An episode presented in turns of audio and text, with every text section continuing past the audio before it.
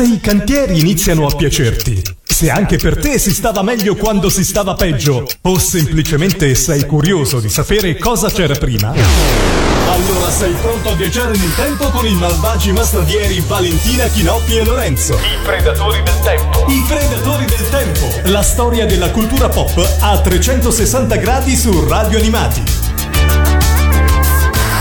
Ed eccoci qua, ciao a tutti, ciao da Lorenzo e ciao anche da... Ciao da Chinoppi. Ciao da Valentina. E ci risiamo, no? Siamo Ci tornati risiamo. dopo una settimana di pausa che poi troppo pausa non è stata. No, direi per niente pausa. Beh, eh, d'altronde si fa quel che si può, diciamo così. Torniamo a parlare del 1978 perché due settimane fa ci eravamo lasciati parlando di questo anno e per chi si fosse perso la scorsa puntata, riepiloghiamo un po' che cosa abbiamo detto nella scorsa puntata. Dunque, abbiamo parlato di Goldrake, ovviamente, che è arrivato Esatto. negli schermi italiani proprio nell'aprile del 1978. E poi di che cos'altro, Chinoppi? Abbiamo parlato tra le varie cose di Raffaella Carrà, abbiamo parlato eh, nell'angolo di ottobre di UFO, abbiamo parlato eh, di Grease, abbiamo parlato di lo chiamavano Bulldozer, eh, insomma eh, abbiamo parlato di Space Invaders. Come vedete abbiamo parlato un po' di tutto, siamo molto poliedrici in questa trasmissione che si intitola, non mi ricordo se l'abbiamo detto, I Predatori del Tempo. I predatori del tempo che ogni- in ogni puntata vi portano a spasso per il tempo, partendo dal 1977, ma siamo già nel 1978, vi raccontiamo quello che è successo fra televisione, cinema, spettacolo, musica, sigle ovviamente, perché siete su Radio Animati, per cui tutto quello, eh, tutto quello che fa spettacolo direi. E come passa il tempo quando ci si diverte? Ah, Sembra, beh. sembra sia passato soltanto due settimane, invece è già passato un anno. È già passato un anno, vero? Incredibile. In tutto quest'anno come, sono, come vanno i cantieri, Vale? Ehm, dunque, i cantieri sono migliorati, ma ancora non hanno raggiunto lo standard che io mi aspetto, ovvero quello di smettere di essere cantieri.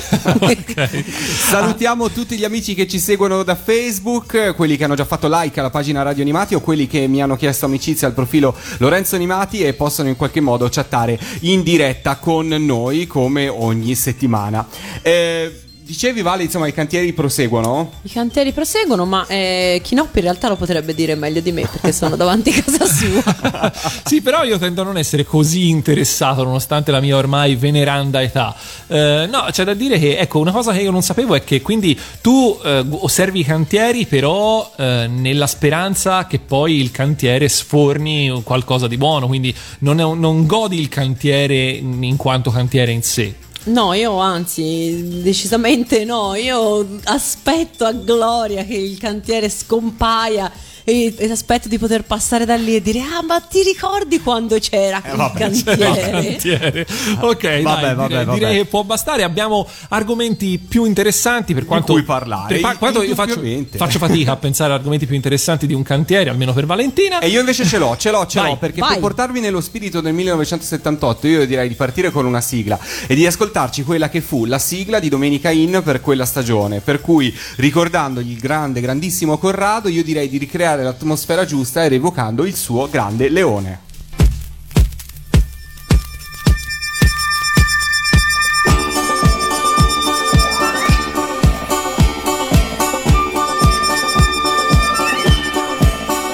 Che cos'è quel capannello? Quella gente cosa fa? È successo un bel macello. Accidenti, che sarà? Suona la sirena. Suona la sirena. Suona la sirena. C'è un motore che si imballa e una moto se ne va. Schizza via come una palla. Accidenti, che sarà? È un allenatore? È un prestigiatore? È un presentatore? È un imbrogliatore? Ma allora chi è? Quando? Dove? Quando?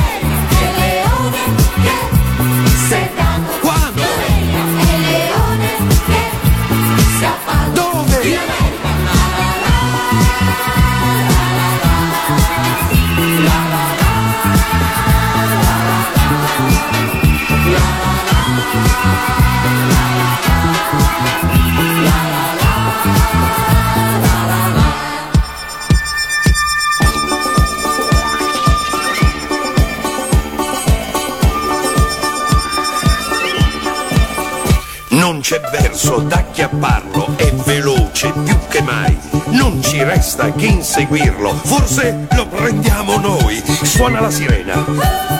Suona la sirena. Suona la sirena. Si sarà mimetizzato con la tuta dei parà e si sposta come il vento superando le città. Fa il sommozzatore, fa l'esploratore, fa il commendatore, fa il pasticciatore. Ma allora che fa? Fa il leone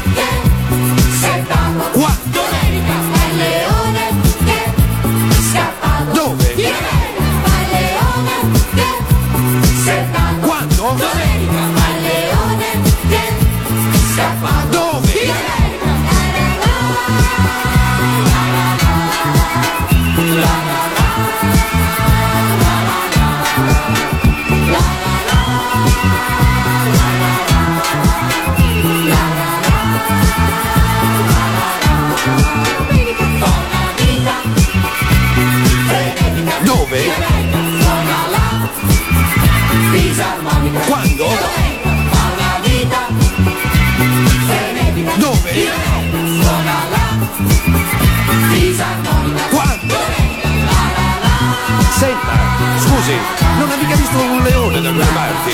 Senta, per favore, cercavo un leone, sì, sì, un leone. Eh, eh, no, eh, so che fa una vita frenetica, sì. Ah, in America, sì, ma eh, quando c'è stato in America? Ah, eh, sì, sì, sì, sì. Quando?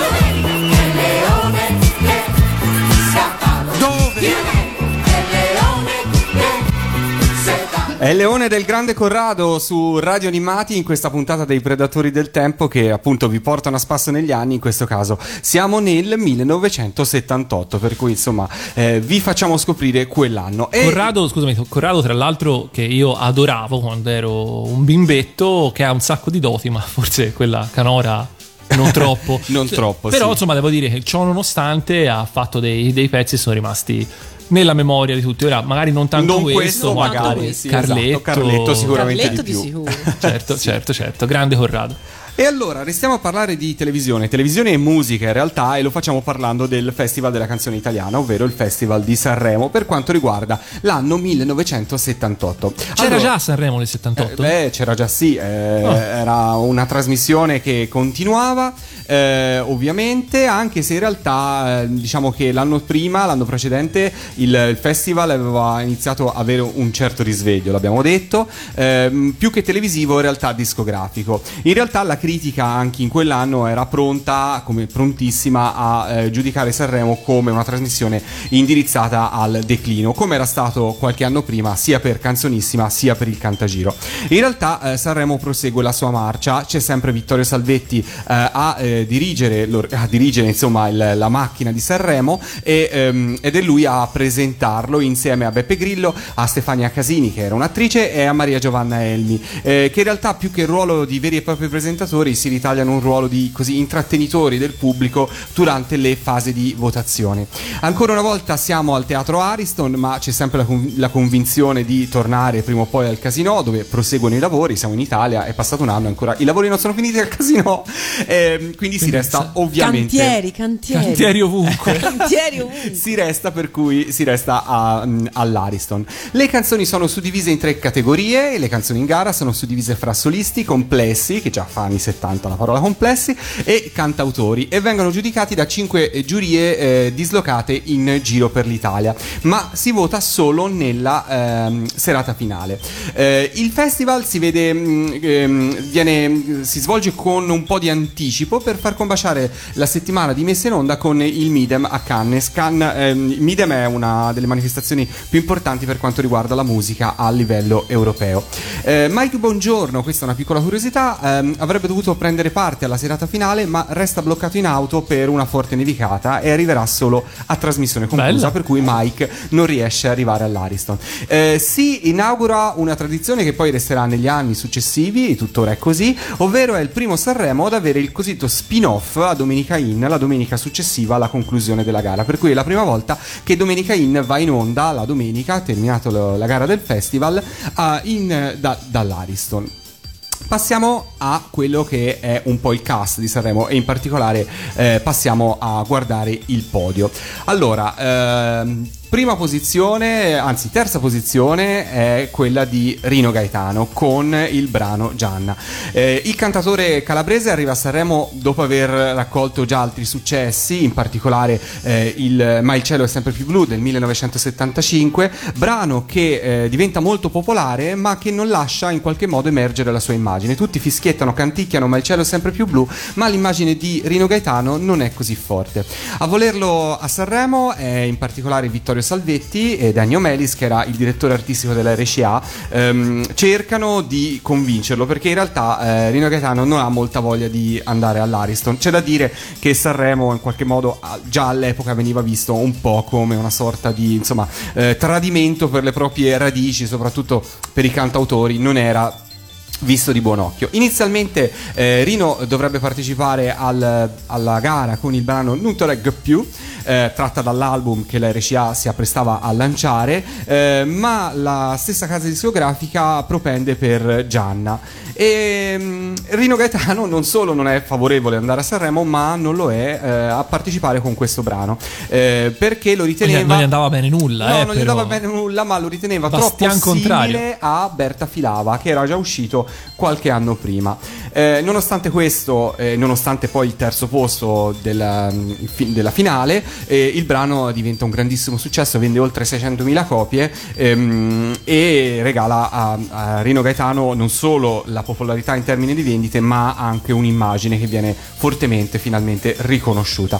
Piccola curiosità sul pezzo di Gianna, è il primo pezzo nella storia di Sanremo a sdoganare la parola sesso sul palco dell'Ariston e siamo nel 1978. Giusto, giusto, scusami, per dare un minimo di eh, contesto al numero di vendite, ora non so se quelle 600.000 copie vendute saranno state tutte nel 1978, però per dire, Gianna si piazza in realtà nella classifica dei singoli più venduti dell'anno soltanto al tredicesimo posto in Eh, realtà. sì, esatto. Allora, c'è da dire sul- sulle copie vendute dei dischi bisogna fare veramente tanti distinguo Beh, perché certo. è molto molto complicato, soprattutto in quegli anni non esistono delle classifiche estremamente affidabili. Per cui, insomma, bisogna affidarsi un po' a ehm, dati, eh, cioè quello che viene fornito dalle case discografiche secondo me non, sempre, non è sempre strattendibile, però considerato i numeri che facevano le vendite dei dischi in quegli anni non è un numero improbabile, magari considerando anche che le vendite non sono solo da intendersi del 45 giri, ma c'è da intendersi le vendite del 45 giri, le vendite del 33 giri che contengono il pezzo, le vendite di tutte le compilation che,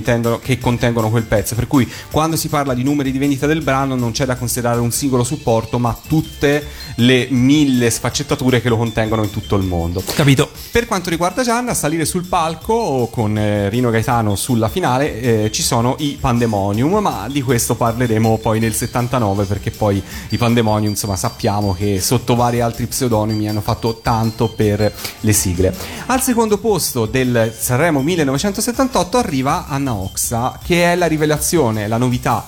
Si presenta con questo look che all'epoca veniva definito punk, anche se in molti critici dicevano lei sta al punk come Little Tony sta al rock and roll. Ehm, All'italiana. Esatto, esatto. Un look studiato per lei eh, dal eh, grande Ivan Cattaneo che le, appunto, le, le elabora questo look. E il pezzo è un'emozione da poco, eh, che fra l'altro ha Tipico brano punk, Esatto, direi. un brano scritto da mm, Ivano Fossati, fra l'altro l'ultimo Sanremo è stato portato in versione cover da Paolo Turci eh, e regala comunque ad Anna Oxa un grande debutto. Anna Oxa dopo quel Sanremo riparteciperà alla gara per altre 14 volte, riuscendo comunque a vincerlo per ben due volte nel 1989 in coppia con Fausto Leali il brano ti lascerò, scritto da Franco Fasano, e, eh, e nel 1999 con il brano, eh, da sola in questo caso, con il brano Senza pietà. Per cui, insomma, Anna Oxa da Sanremo del 78, insomma, inaugura una lunghissima carriera che la porterà poi avanti per tanti e tanti anni. Posso dire che un'emozione da poco è, uno- è un brano veramente eccezionale? Ah, eh, Beh, sì. sì. Sì. Ah, bene, era giusto per precisare. eh. Allora, giustissimo, giustissimo. Vincono il Festival di Sanremo del 1978 i Mattia Bazar con E dirsi ciao. Eh, I Mattia Bazar partecipano alla gara di Sanremo eh, contro il volere della loro casa discografica, la Ariston, che pubblicava qualche anno più tardi la sigla della balena Giuseppina, tanto Ah, per citare una delle poche sigle di cartoni animati uscite per questa etichetta. Ehm, il brano mm, forse non resterà eh, insomma fra i più famosi eh, della carriera dei, dei Mattia Bazar, eh, anche perché loro insomma venivano dal grande successo dell'anno precedente e di Solo tu, per cui insomma non fu una grandissima mossa, ma loro si aggiudicarono il palco di Sanremo per quell'anno. Allora io direi di ascoltarci e poi continueremo eh, a parlare un po' di Sanremo, proprio un medley dei tre vincitori del Sanremo 1978 e questa sono i Predatori del Tempo su Radio Animale.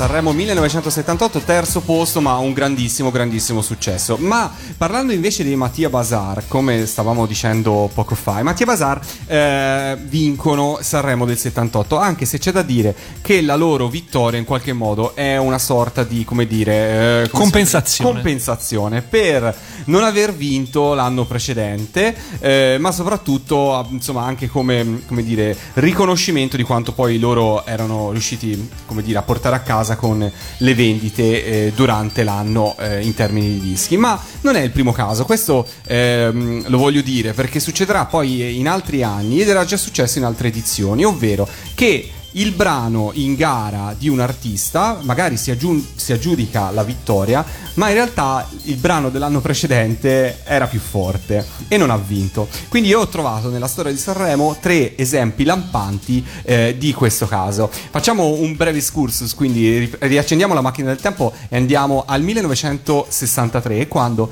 Tony Renis si aggiudica la vittoria eh, del, del festival con il pezzo che si intitolava Uno per tutti, ma l'anno prima, nel 1962, era andato all'Ariston con un pezzo ben più forte, per cui tenendo i microfoni aperti sentite un po' le differenze fra il brano che ha veramente vinto, questo che sentite adesso, e il brano che l'anno prima partecipava in gara.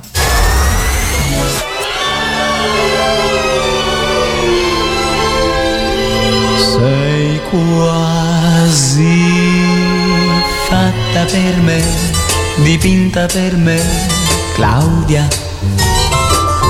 Però confesso che tu mi piaci di più, Paola.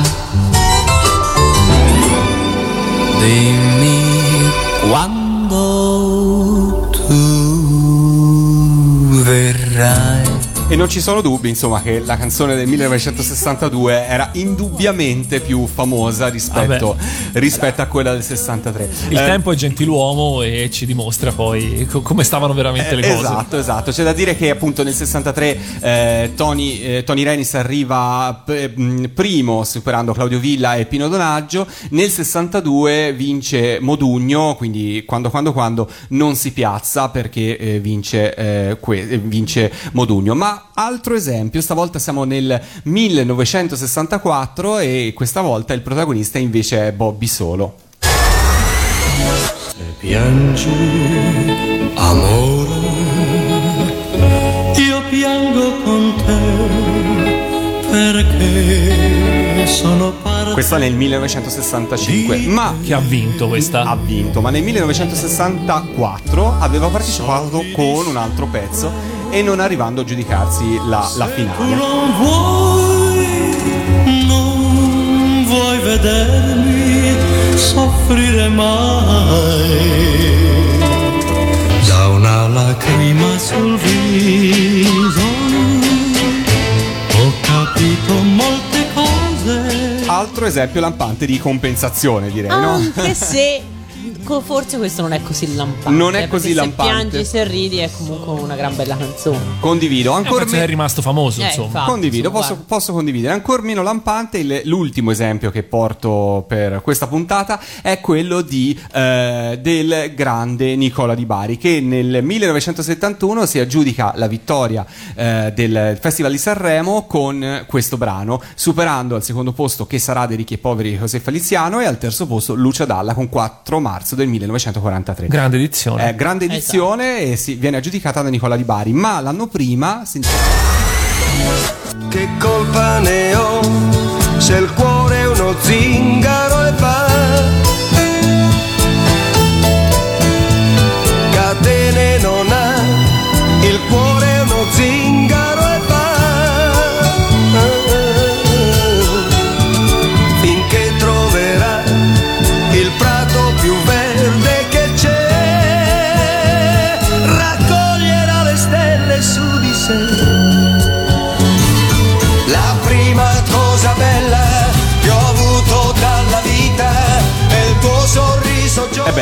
Qui anche qui mi sento di dire che forse entrambe le canzoni sono belle, forse quella del 1970 che stiamo ascoltando adesso forse è un, un pelino superiore Sì, rispetto dai. Sì, dai. Eh? Ok. Ma tu hai selezionato solo esempi di, di antecedenti al 1978? Perché Sì. questa cosa poi non è più successa. No, no, è Ah, successa.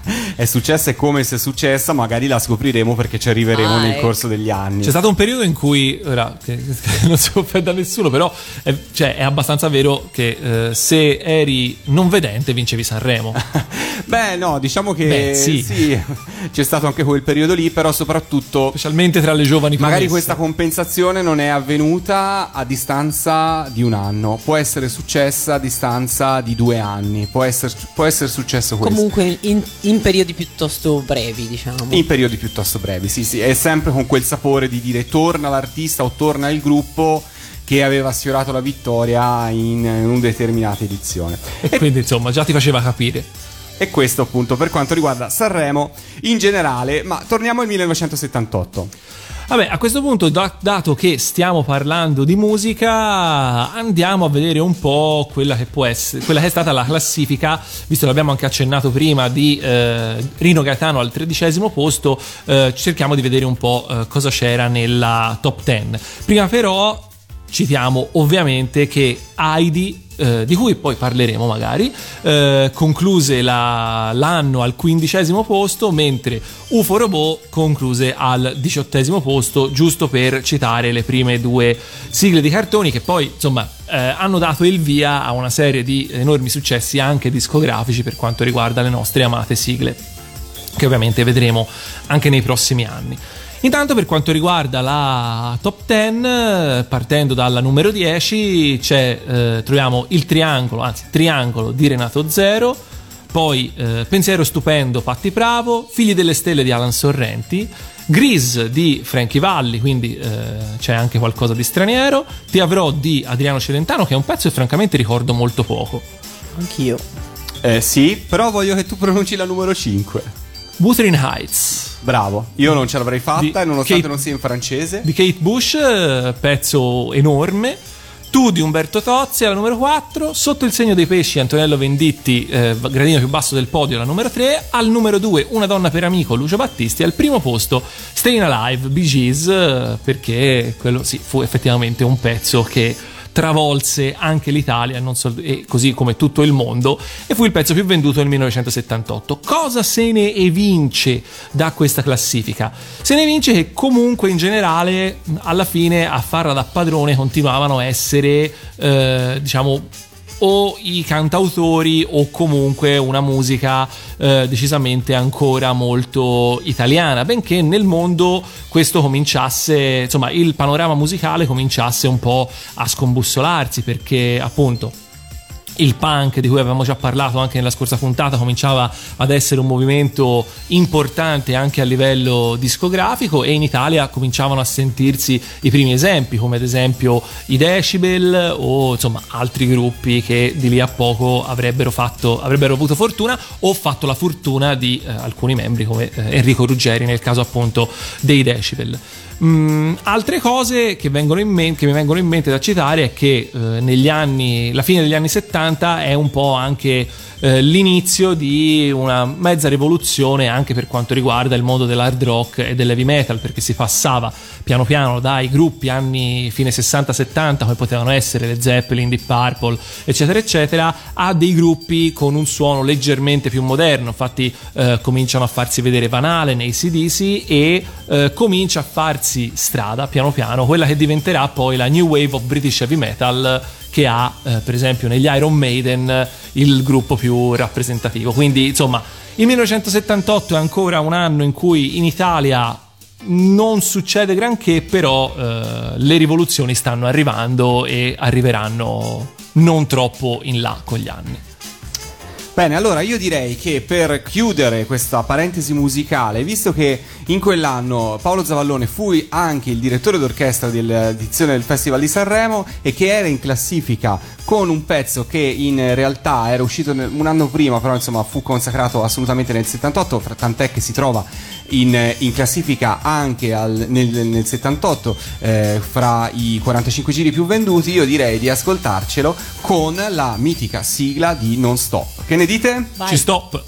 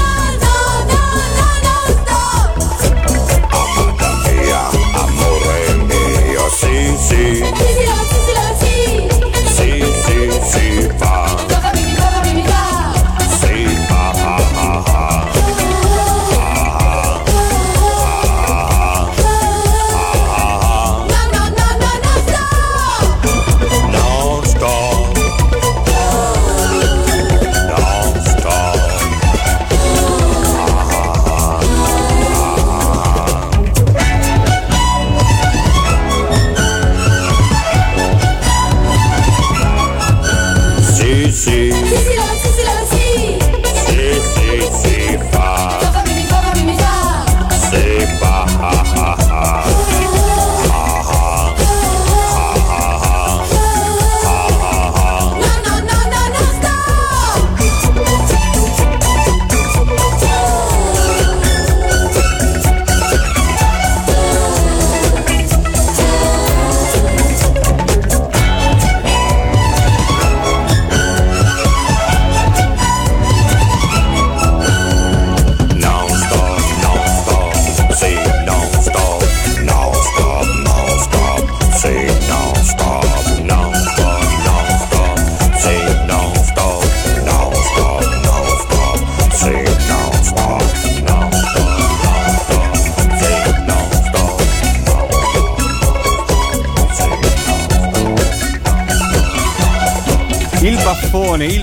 baffone di Zavallone, di El Pasador su Radio Animati con la sua non stop. Come non può, stop. come può uno che canta con una voce del genere non, avere i baffi?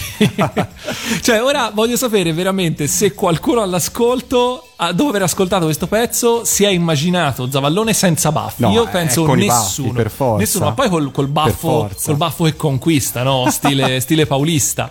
Quindi, insomma, sì, Zavallone, tanto di cappello a lui e a tutta la sua banda che eh, appunto eh, fu l'orchestra di Sanremo.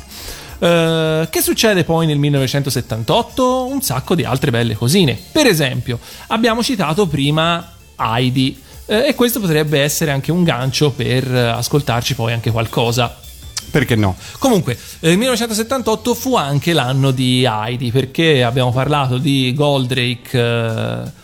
Di Goldrake nella scorsa puntata, anche Heidi arrivò e travolse anche lì un po' tutto. Perché se è vero che Goldrake aprì la strada, però Heidi fu subito pronta per far capire che alla fine i cartoni animati giapponesi non erano soltanto robottoni, erano robottoni e orfani effettivamente. Però insomma, alla fine con Heidi si cerca di arrivare anche a un pubblico diverso. Heidi è una serie del 1974 ed è una coproduzione eh, è una produzione nippo-tedesca eh, per la regia di Isao Takahata. Io mh, mi è capitato anche di andare alla, di essere andato al, al Museo Ghibli eh, quando nella parte della mostra eh, quella temporanea eh, c'era proprio una mostra su Heidi ed era bello vedere tutte le varie eh, foto di Takata praticamente in vacanza in, eh, sulle Alpi perché eh, con la scusa di dire vado a fare ricerca, vado a fare foto per avere un po' di materiale per poi fare i disegni, in realtà lui si godeva le sue vacanze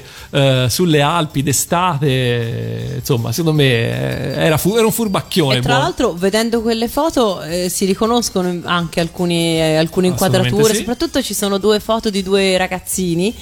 E uno è Peter, è Sì. proprio lui. Sì, sì, sì, sì, è vero, è vero. Cioè, alcune, alcune delle foto sono rimaste esposte anche dopo la fine della, della mostra specifica.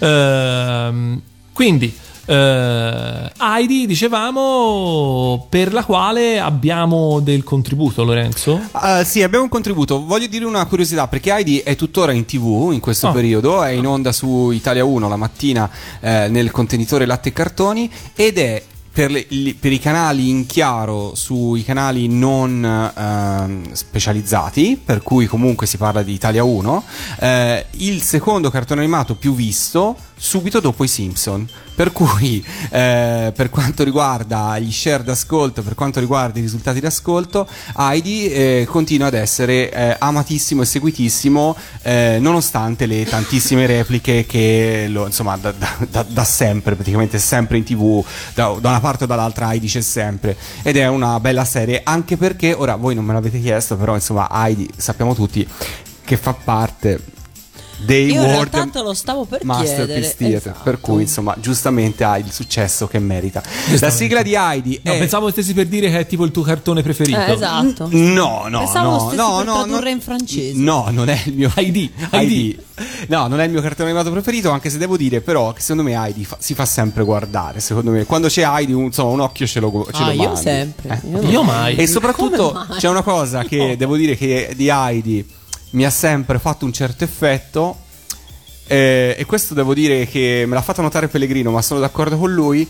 Quando c'è la scena di Heidi con il, pani- i pani- il pane al latte della nonna, mi mette fame. È vero. Cioè, è più forte di me, mi mette fame. Io non sono un grande appassionato di pane, ma mi mette fame. Ma anche altre scene in realtà. Alto. Ognuno ha i suoi problemi. Ognuno ha i suoi problemi. Pensavo tu parlassi delle capre. No, no, no, no, niente no, capre. no. Però a proposito di Heidi, ascoltiamo un ricordo di Elisabetta Viviani ai nostri microfoni in, in quelli di Luca Comics and Games del 2011 a proposito della sigla di Heidi. Sentite un po' che cosa ci disse all'epoca. Insieme a Heidi nel 1978 hai aperto un filone delle sigle, praticamente sei stata la prima in Italia. Che effetto ti fa sapere che a distanza di così tanti anni ancora tutti la ricordano con piacere? Ed è una anche delle poche sigle che non è mai stata cambiata, non è mai stata eh, stravolta, in televisione è sempre rimasta lei. Sì, è vero. Eh, devo dire che mi emoziona molto il fatto di essere ancora nel cuore sia dei, dei grandi, vabbè, perché mi, mi conoscevano allora, e però i bambini che adesso sentono ah, quella che cantava Heidi e dicono ah sì, veramente. Anche sul treno venendo qua ho incontrato un ragazzino giovanissimo, non può conoscermi perché io in televisione adesso ci vado pochino, non, non tantissimo, e in contesti che non c'entrano niente con i bambini, quindi eh, mi fa molto piacere, devo dire.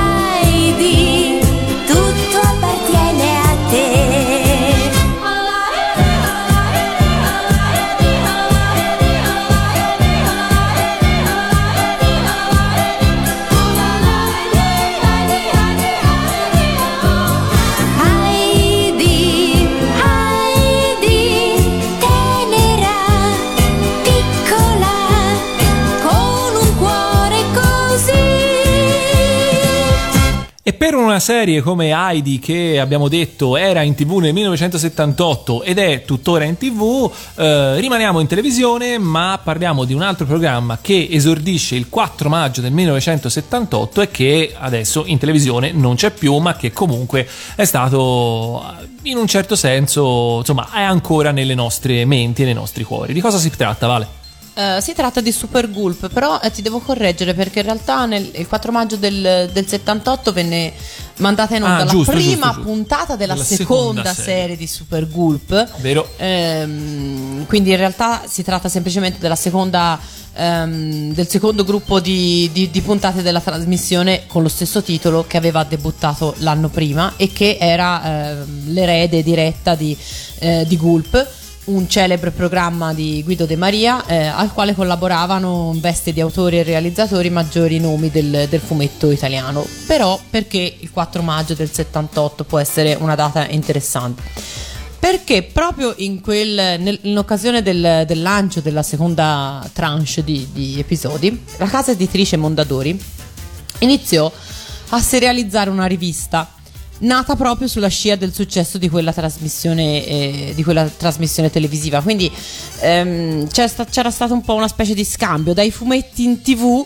eh, a- Ah, a- i ai fumetti in TV a che- fumetti. es- esatto, i fumetti in tv a fumetti. Quindi, insomma, evidentemente, eh, ed era, era la, la- la spia più evidente del, del grande successo di quella, di quella trasmissione, che veramente eh, oggi può sembrare magari difficile da, da- da concepire, ma eh, per l'epoca e per molti anni eh, a venire è stata, un, eh, è stata una trasmissione di, di riferimento per quanto riguardava il, il- il panorama del- del fumetto.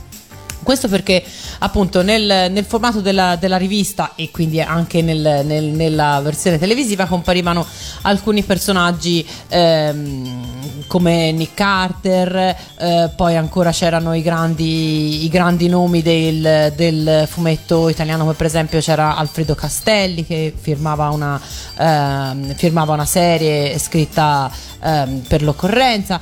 Ehm, quindi c'erano grandi nomi del fumetto italiano accostati anche a grandi nomi del, de- del- del fumetto straniero per esempio l'Uomo Ragno e i Fantastici 4 cominciarono, cioè, cominciarono ebbero una loro vita eh, editoriale anche su, questa, anche su questa rivista legata al, al programma televisivo Tra l'altro, L'Uomo Ragno e i Fantastici 4 in realtà non erano le storie, diciamo, originali, Esatto. ma erano delle storie realizzate appositamente da autori italiani su licenza Marvel, quindi Esatto. storie autoctone.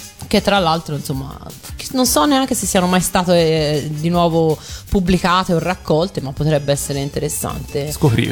rive- rileggerle oggi quindi insomma ehm, Super Gulp aveva questo aveva un, un grandissimo un grandissimo seguito Questo per, per ricordare come insomma, l'animazione televisiva all'epoca sì, suscitava le sue polemiche, ma alla fine insomma, ha, avuto un, eh, ha, ha- ha scritto un capitolo importante eh, della, della nostra televisione. Ed è bello appunto come in realtà eh, poi eh, già si parlava, in quest- questo caso è veramente un caso particolare di cross medialità, perché Eh, davvero da- dai fumetti al TV, eh, alla TV alla rivista, che era però una rivista diciamo fatta e finita, nel senso che c'era anche editoriali, insomma non era... eh, non era soltanto i fumetti in tv a fumetti. Eh, per parlare invece, giusto per citare un altro po' di cose successe in tv in quegli anni, eh, allora eh, debutta anche Radici, che fu uno sceneggiato, lo possiamo definire ancora, forse era più uno sceneggiato e non un telefilm in senso moderno, eh, ovvero eh, la storia di Kunta Kinte, perché, che eh, poi rireso famoso da un pezzo di Daniele Silvestri qualche anno fa.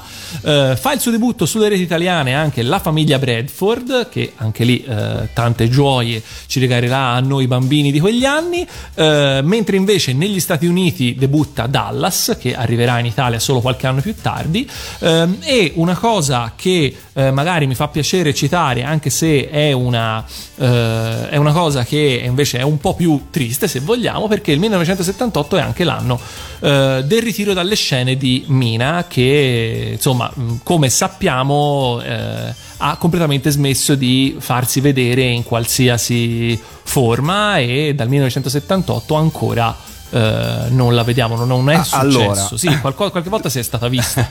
Allora, dunque, la- nel 1978 Mina eh, realizza la sigla eh, della trasmissione Mille e una luce, trasmissione estiva andata in onda su Rai 1 e il brano che lei interpreta e nel quale si mostra nella sigla finale è il famoso Ancora, ancora, ancora, eh, scritto fra l'altro da eh, Cristiano Malgioglio. Quella ad oggi è ufficialmente l'ultima apparizione televisiva di Mina eh, ufficiale. Poi diciamo Mina è riapparsa eh, negli anni 2000 in un DVD in cui si vede lei in parte cantare, però insomma eh, non è un'inquadratura in primo piano di Mina che canta. Quella ad oggi risulta ed è l'ultima apparizione di Mina ufficiale. C'è da dire che Mina aveva già, eh, come dire, dopo l'esperienza di Mille Luci iniziato a ehm, come dire eh, diminuire le, le sue apparizioni televisive. Eh, dell'anno precedente su- ci sono gli ultimi caroselli per la Cedarata Tassoni dove lei compare e canta il famoso tema. E l'ultima mh, e nel 1976 invece aveva partecipato TV, per la TV svizzera a una trasmissione dal titolo Dal Ticino con simpatia dove lei si divertiva a fare la valletta di Paolo Limiti che se non sbaglio era il presentatore di quella trasmissione. Con il 1978 Mina regala le sue ultime immagini televisive e anche una, una bellissima sigla, una bellissima canzone che io a questo punto direi di ascoltarci per insomma ricordare la grande e mitica Mina. Che ne dite? Vai. Vai. Ci stiamo? E allora grande. ancora, ancora, ancora Mina.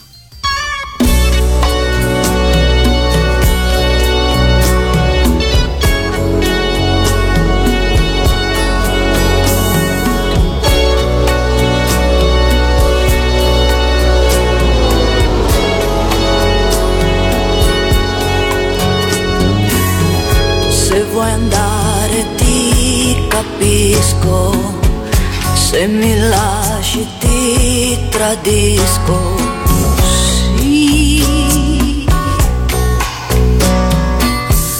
Ma se dormo sul tuo petto di amarti io non smetto, no. Tu stupendo sei in amore, sensuale sul mio cuore.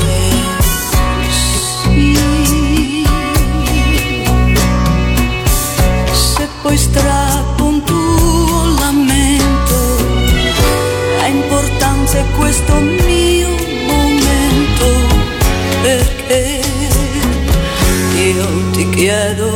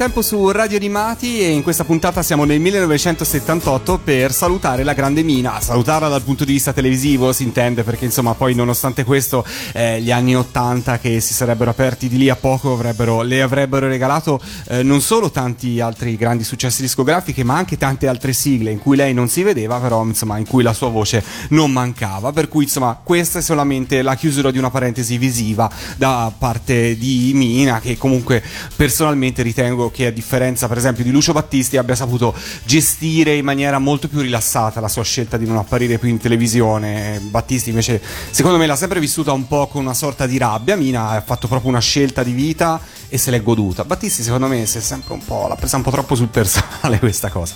Vabbè, vabbè, non divaghiamo. Sarebbe, sarebbe da approfondire, però. Eh, sono, sì. sono curioso. Eh, ci ci saranno altri momenti. Ci saranno dai. altri momenti, ci saranno altri momenti. Invece ehm, si continua a parlare di televisione perché nel 1978 c'è eh, una televisione nuova che sta nascendo e la televisione in questione è Telemilano numero 58, anzi Telemilano 58, perché il 7 settembre del 1978 viene appunto inaugurata quella che sarebbe poi diventata di lì a poco e più precisamente nel 1980 l'attuale Canale 5.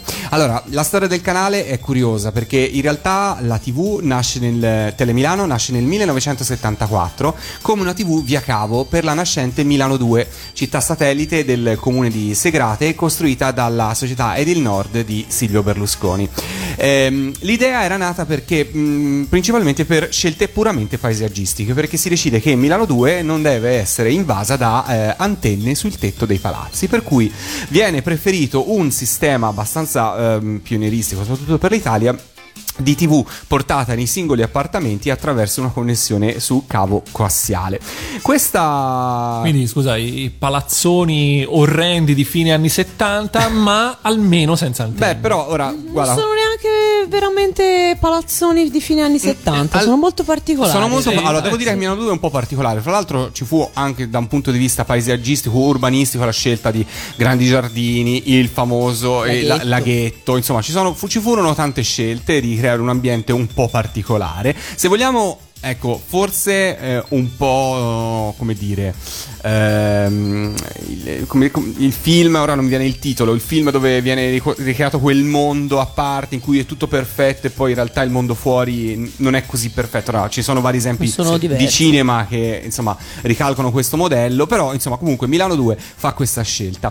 Ehm, i due, i- i- il, il Telemilano si chiamava Telemilano Cavo e fu fondata da questi mh, mh, due politici, imprenditori, giornalisti, pubblicitari che erano eh, Giacomo eh, Properzi e eh, Alceo Moretti. Loro eh, decidono di, come dire, sfruttare l'unico canale che restava disponibile in questa TV via cavo che aveva diciamo una capienza massima di canali per creare un canale televisivo eh, strettamente legato alla popolazione di Milano 2. Un canale attivo per tre ore al giorno in cui loro offrivano intrattenimento, tribune politiche e addirittura un telegiornale locale. Quindi crearono quasi, diciamo, se si può dire quasi una TV non di condominio, ma insomma comunque dell'isolato, ecco, insomma del, del circondario.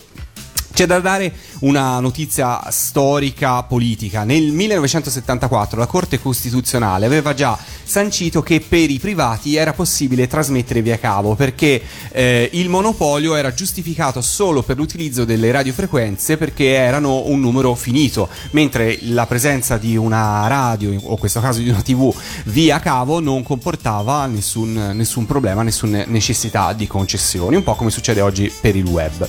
Nel 1976 eh, Tele Milano Cavo sposta tuttavia le sue trasmissioni via etere grazie alle prime liberalizzazioni in campo di radiofrequenze che, ini- che permettono insomma di iniziare a trasmettere anche via, eh, via etere anche se in ambiti strettamente locali. Questo passaggio tuttavia fu per Telemilano eh, un aumento intanto della della concorrenza perché iniziarono a farlo loro come tanti altri. Per cui la raccolta pubblicitaria si indebolì notevolmente e di conseguenza anche i ricavi. Eh, l'affanno di Telemilano fu fiutato in qualche modo da Berlusconi che in realtà eh, fiutò le potenzialità che il mezzo televisivo eh, iniziava ad avere. Per cui eh, dato che oltretutto Telemilano trasmetteva da Milano 2, eh, anche si dice per venire incontro a una serie di affitti non pagati e problemi economici di Telemilano, Berlusconi disse no vabbè facciamo così, siamo pari, la prendo io. La prendo io e investo, investo prima di tutto nel renderla una televisione cittadina.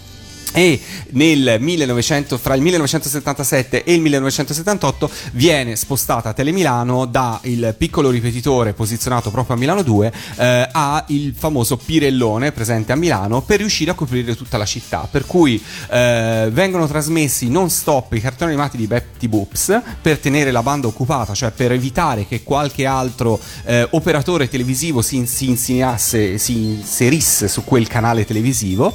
Eh, ricordiamoci, siamo nell'epoca delle tv pirata, no? Perché comunque c'era, non c'era una regolamentazione che assegnava delle frequenze, per cui chi accendeva si prendeva il canale sostanzialmente.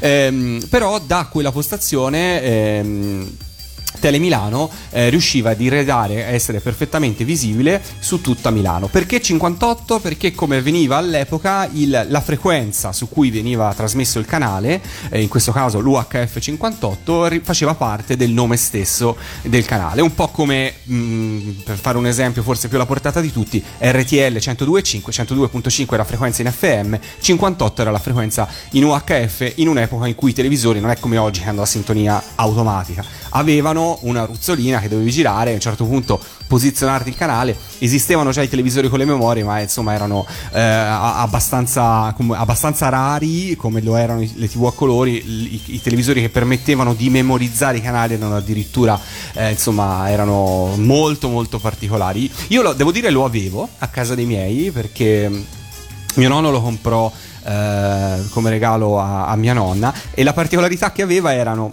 per sintonizzare i canali aveva 16 memorie, ma avevi un cassettino che si apriva e per ogni canale avevi una mini ruzzolina che ti permetteva di posizionare la frequenza. vero. Per cui in realtà tu non avevi delle memorie, avevi semplicemente dei mini sintetizza- sintonizzatori o comunque una, una sorta di eh, sintonizzatore per ogni canale visibile. Per cui quando cambiavi canale in realtà ti spostavi su una sintonia, una sintonia diversa grazie a questo escamotage. Immaginati una cosa del genere negli autoradio moderni, per esempio. Sì, esatto, no, veramente sembra, eh, sembra preistoria, ma in realtà insomma sono, sono passati solo 50 anni. Ehm, Telemilano quindi occupa il 58, poi abbiamo altri esempi qua in Toscana, RTV 38, per fare un esempio di una TV molto popolare qua in Toscana, 38 esattamente per lo stesso identico motivo, ma insomma se ne potrebbero citare tanti altri. Berlusconi quindi non si accontenta di Milano 2, inizia a espandersi su tutto il territorio milanese e poi vedremo magari nelle prossime puntate dei Predatori del Tempo quando nel 1980 eh, nascerà Canale 5 gli altri cambiamenti. I primi volti e nomi che iniziarono a- a- così ad affollare il palinsesto della TV di Telemilano 58 furono Claudio Cecchetto, Barbara D'Urso, quindi pensate un po', Enrico Beruschi, Diego Antuono, Massimo Volti e Bruno Lauzi, per cui questi furono i primissimi chiamati proprio da Berlusconi ad animare e a riempire il palinsesto che passò dalle tre ore di Telemilano ad avere una, dire, un, un palinsesto decisamente più vasto. Eh, sig- la sigla finale di chiusura dei programmi delle trasmissioni di Milano, di Telemilano 58, era Innamorati a Milano di Memory Migi, però siccome non vogliamo farvi addormentare, io ho deciso che ho così, per ehm, chiudere questo spazio dedicato alla TV, eh, ho scelto Bruno Lauzi.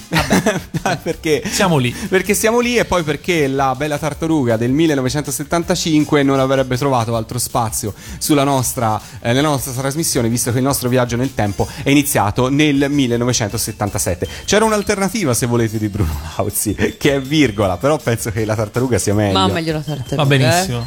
e allora Bruno Lauzi su Radio Animati. La bella tartaruga che cosa mangerà?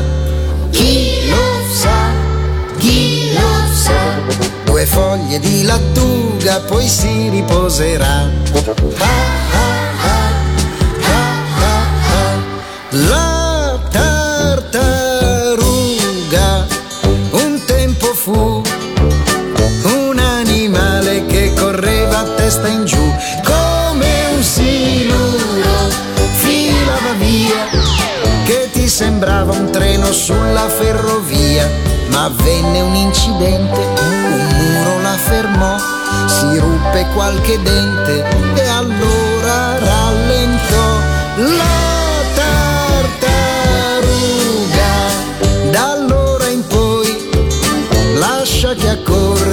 siamo solo noi, perché quel giorno, poco più in là, andando piano lei trovò la felicità, un bosco di carote, un mare di gelato, che lei correndo troppo non aveva mai guardato, e un biondo tartarugo corazzato che ha sposato un mese fa.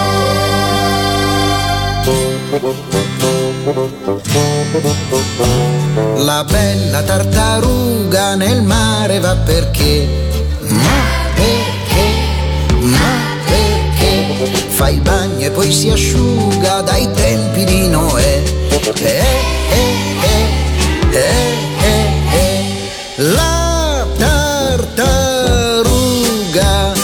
lenta com'è, afferra la quando c'è dietro una foglia lungo la via lei ha trovato là per là la felicità un prato di salata un lago di frittata spaghetti alla chitarra per passare la serata un bosco di carote un mare di gelato che lei correndo troppo non aveva mai notato e un biondo tartarugo corazzato che ha sposato un mese fa.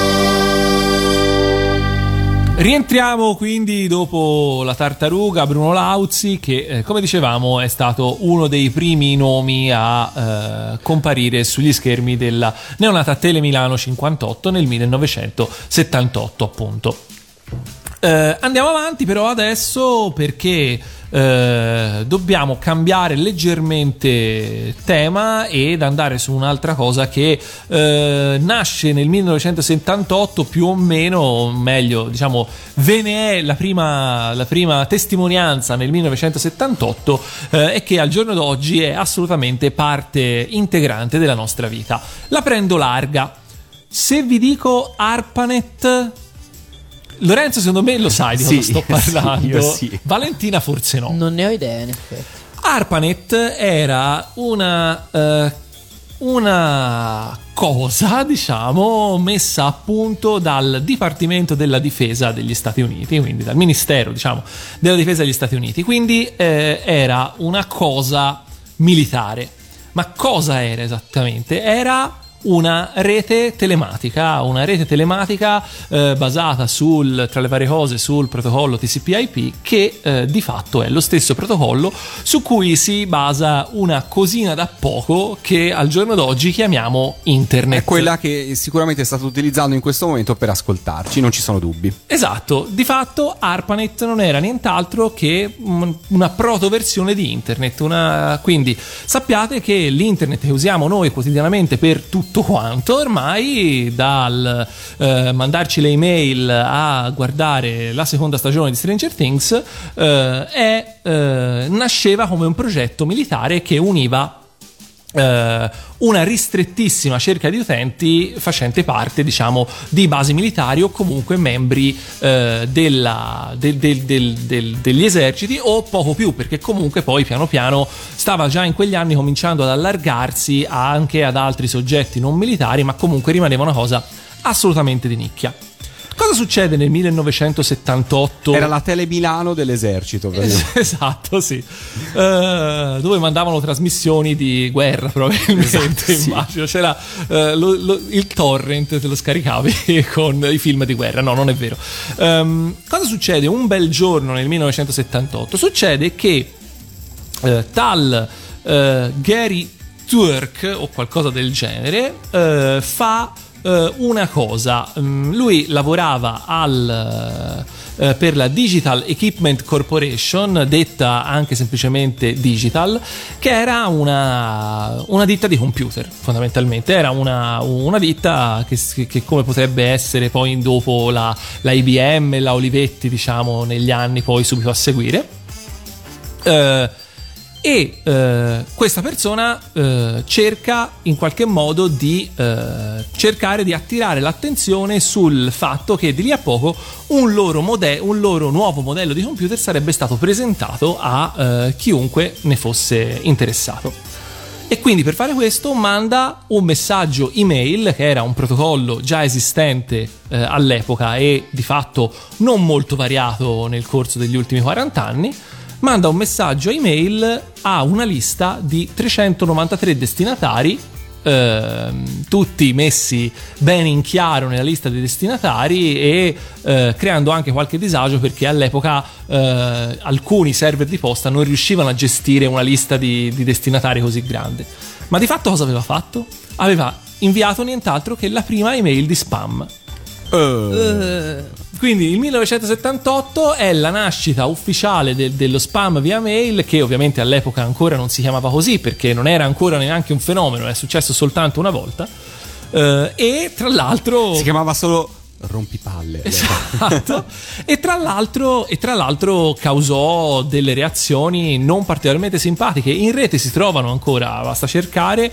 eh, è facile trovare proprio alcune. È, è- è possibile trovare sia la mail incriminata che anche alcune mail di, di reazione e non erano per niente, per niente gentili.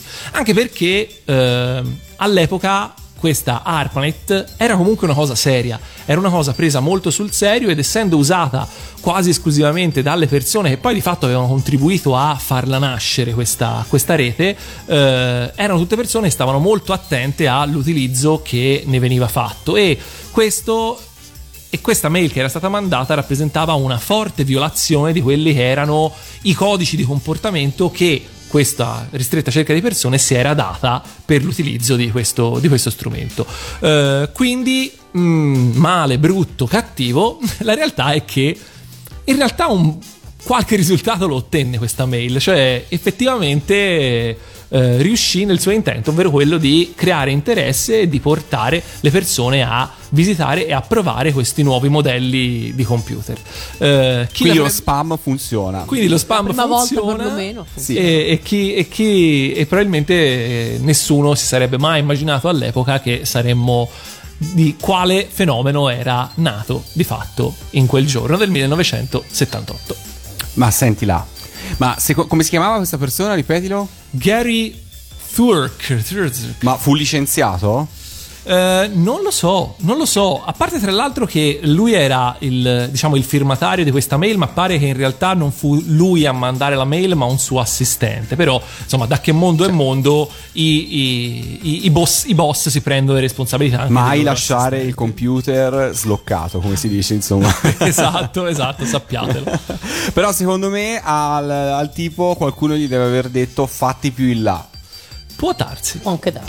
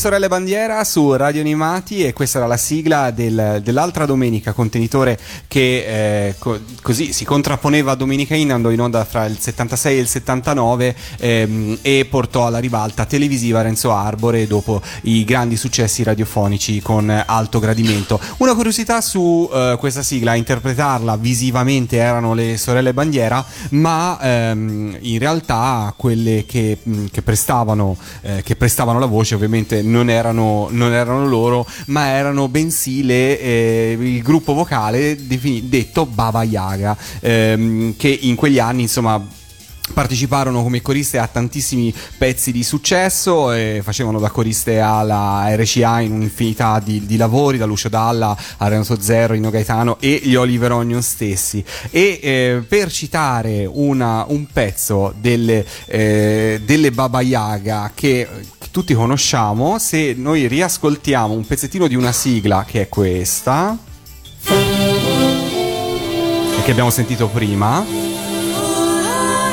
Queste sono le Baba Yaga, per cui eh, insomma l'anno, nel 78 ci hanno regalato tante tante tante sigle di successo, ovviamente anche se non da protagoniste, però insomma da coriste, cosa fondamentale per la riuscita di un pezzo.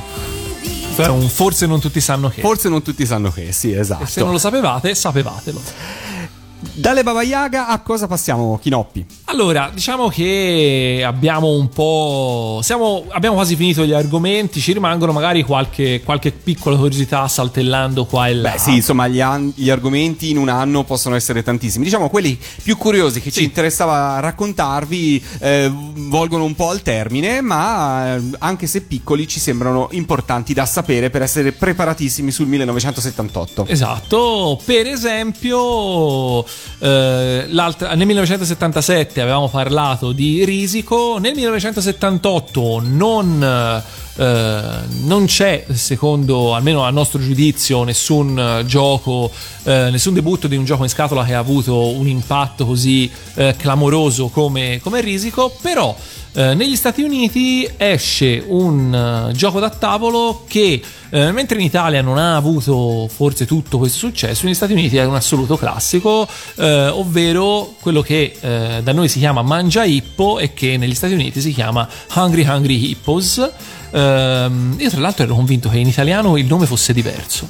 No, Perché? a me Mangia No, Hippo suona bene, cioè nel senso ricordo con questo nome. Mangia Hippo, sì. Una Oh, eh, scatola, allora- perlomeno io ho visto delle scatole dove sopra scritto Mangia Hippo, quindi se Allora- poi hanno cambiato nome non lo so. Allora sono io. È un gioco che tra l'altro io non ho mai avuto, ma che ho giocato eh, da casa di amici e che eh, è uno di quei giochi super, ve lo ricordate, no? È quello dove ci sono eh, i quattro ippopotami agli angoli di questo, di questo diciamo, tavolo da gioco con le, ehm, le biglie che girano e eh, premendo continuamente, velocissimamente, fortissimo su questi ippopotami, devi mangiare più biglie dei tuoi avversari. Ecco, eh, mi è sempre dato l'impressione di questo plasticone che si rompe dopo una settimana. Ma sai che anch'io avevo la stessa idea di questo gioco? Forse, forse era voluto, non lo so. So, io sono, sono certo che, che le partite a quello scatenavano la violenza più assoluta di tutti i presenti. Cioè, gente che, che veramente a un certo punto cominciava con due Ma ci hai mani a- giocato? Sì, sì, assolutamente. Assolutamente. Te vale? No. A cosa giocavi nel 78? Nel 78 penso avrò giocato con Col i giochini, esatto, con i Giusto. giochini della Col culla, duplo. però eh, però no, a questo no, non mi sono mai piaciuti questi tipi di, di giochi, quindi Cosa preferivi? eh, quelli per esempio eh, Cluedo oppure insomma i giochi da tavolo in realtà mi, mi- mi piacciono tuttora quelli più astratti, quelli più di logica.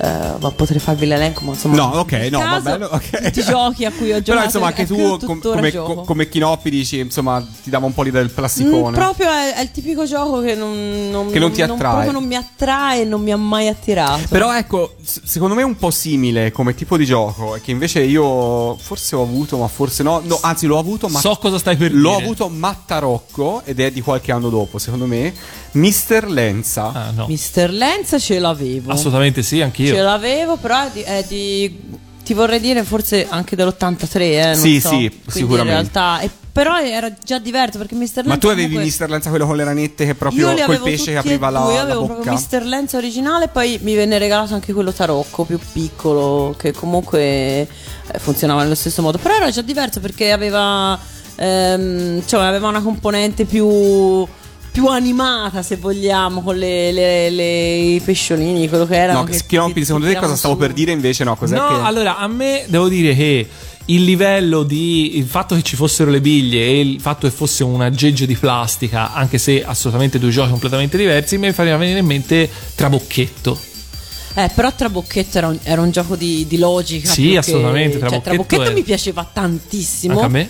Ed era, tra l'altro, è un gioco che oggi mi Scusa, chiedo. scusa, scusa Vale, perché Lorenzo sta facendo la faccia di, di Sto cosa cercando, di, parlando. no, sto cercando di ricordare perché il nome lo ricordo, però non ricordo il gioco in per sé. era una griglia, ehm, una griglia di, di plastica sulla quale erano posizionate delle biglie di, di ferro e a turno i giocatori dovevano muo- muovere dei cursori che facevano scorrere. Ah, le- ok, ce l'ho. Facevano scorrere la, la griglia. Tra l'altro, ecco uno di quei giochi che oggi probabilmente sarebbe. Eh, vietatissimo perché intanto le biglie erano di metallo, erano pesantissime. Poi mi immagino tutte le, tutti i piccoli componenti che Vabbè, vietatissimo, essere- non adatto ai bambini inferiori di... eh, probabilmente sì, però credo che l'abbiano rifatto in una versione più. Eh, diciamo più Commestibile? Sì, più commestibile perché lo, lo ricordo di plastica, tutto, tutto di plastica, da, averlo ri- rivisto recentemente. Con le biglie- con le biglie di versione- marshmallow. La versione originale era un affare pesantissimo e- ed era un gran bel gioco. Detto questo, in realtà eh, Mangia Hippo è un gioco assolutamente super famosissimo negli Stati Uniti, è proprio un classico, tant'è che eh, viene citato per esempio in Toy Story 3, viene citato anche in Donnie Darko e... ehm, E ti dirò di più. es- esatto. dal, insomma, da, da qualche anno, ora non ricordo esattamente gli anni, ma insomma, alla GenCon, che è una delle manifestazioni più importanti per quanto riguarda il, il gioco da tavolo eh, in America e quindi nel mondo, viene organizzato ogni anno il campionato mondiale di Mangia Hippo. Accidenti. Quindi Ecco. immaginatevi gli americani Accidenti. stanno messi. Immaginate, immaginate quei poveri tavoli da gioco che vengono letteralmente distrutti dalla foga dei campioni del mondo. No, un'altra cosa, ti dico anch'io ancora di più, è che c'è, eh, non so se in produzione, però mh, ne sono sicuramente stati acquisiti i diritti eh, per realizzare un film d'animazione. Eh, sugli ippopotami mangioni e io di nuovo non oso immaginare a quale posso dire porcheria ne potrebbe venire fuori. Anche perché lo stesso studio ha poi preso anche i diritti per even- l'eventuale film d'animazione di Monopoli. Ah. Che, guarda, tra i due. Il film d'animazione di Monopoli. Tra i due, guarda, tra i due Monopoli meglio cento volte. che Almeno una, una- ecco, una trama su Monopoli riesco quasi a immaginarmela. Su- veramente no. Io faccio però- molta fatica. cioè, Sì, anch'io, però hanno fatto i film degli, degli emoji. Per cui. Eh Sì, Ah, beh, effettivamente vero. dopo quello vale tutto. ecco. Esatto, ormai non si vergognano veramente più di niente, eh, però insomma non entriamo nell'argomento perché altrimenti mi, mi sale la, la bile. E quindi no, dai, ci ascoltiamo qualcosa e poi magari rientriamo per eh, le ultime, le battute finali del 1977. Facciamo il conto alla rovescia 10 1978, 78, sei già scusami. tornato indietro. Scusate. Comunque è il 78. Beh, allora andiamo in Giappone dove nel 1978 c'era una sigla legata a questo... Vai, vai, dillo, dillo. No, cosa? No, no, dillo. General Diamonds. Sì, no, volevo, volevo soltanto dirti che a questo punto, piuttosto, prima di mandarla, due parole al volo su, su Daimos, che, Che era il figlio di Goldrick. che era il figlio di. Goldrick, diciamocelo, no? Cioè, Goldrick eh, in Giappone e in Italia arriva nel, nel 1978 mh, e quello che i bambini del 1978 non sapevano è che in realtà era Aveva già era un già padre. È incredibile questa cosa.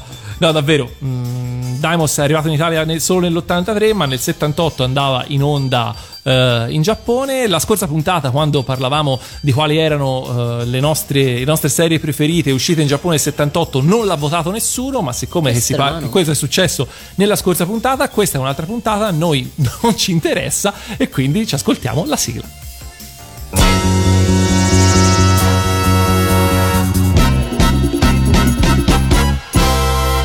やせ燃やせ真っ赤に燃やせ怒る心に火をつけろ。倒せ倒せ力の限りお前の空手を見せてやれ。茜色の朝焼け。日を浴びてきらめく筐体眼差しは未来を見つめやがて来る平和を祈る。呼んでる呼んでるダイモスダイモス登場ダイモスみんな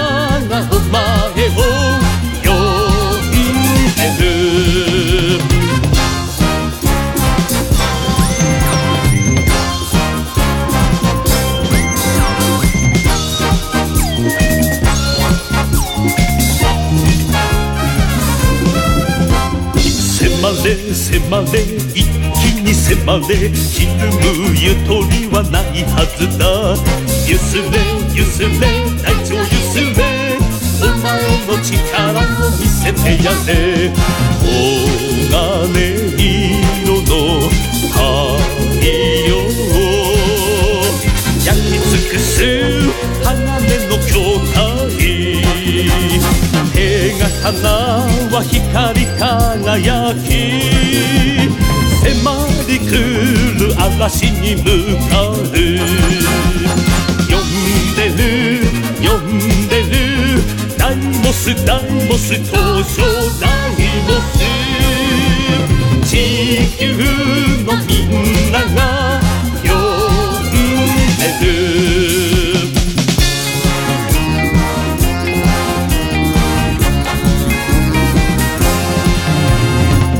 な泣くな男だ泣くな戦に涙は無用だぜ。守れ守れ命の限りお前の勇気を見せてやれ。朝色の夕焼け。日に染まり安らぐ筐体その胸に闘志を秘めてやがて来る明日を目指す。呼んでる呼んでる。ダイモスダイモス登場ダイモス。世界の仲間が呼んでる。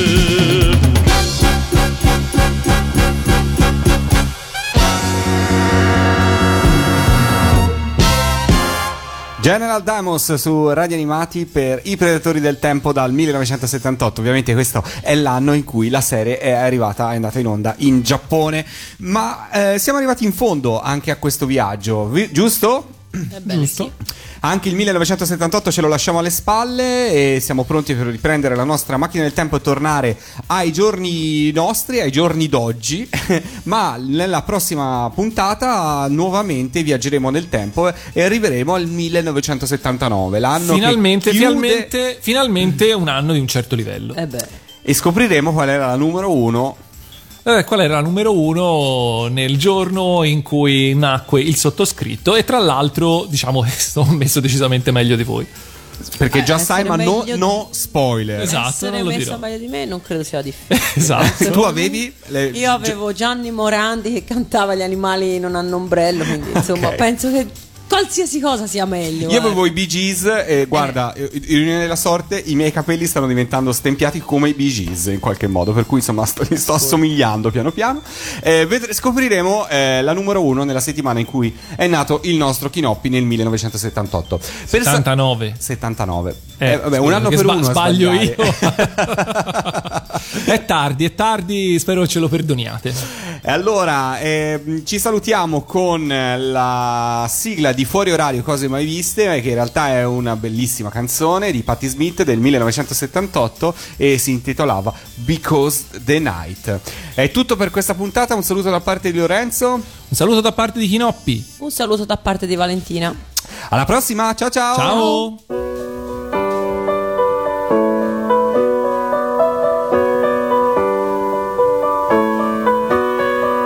Take me now, baby, here I.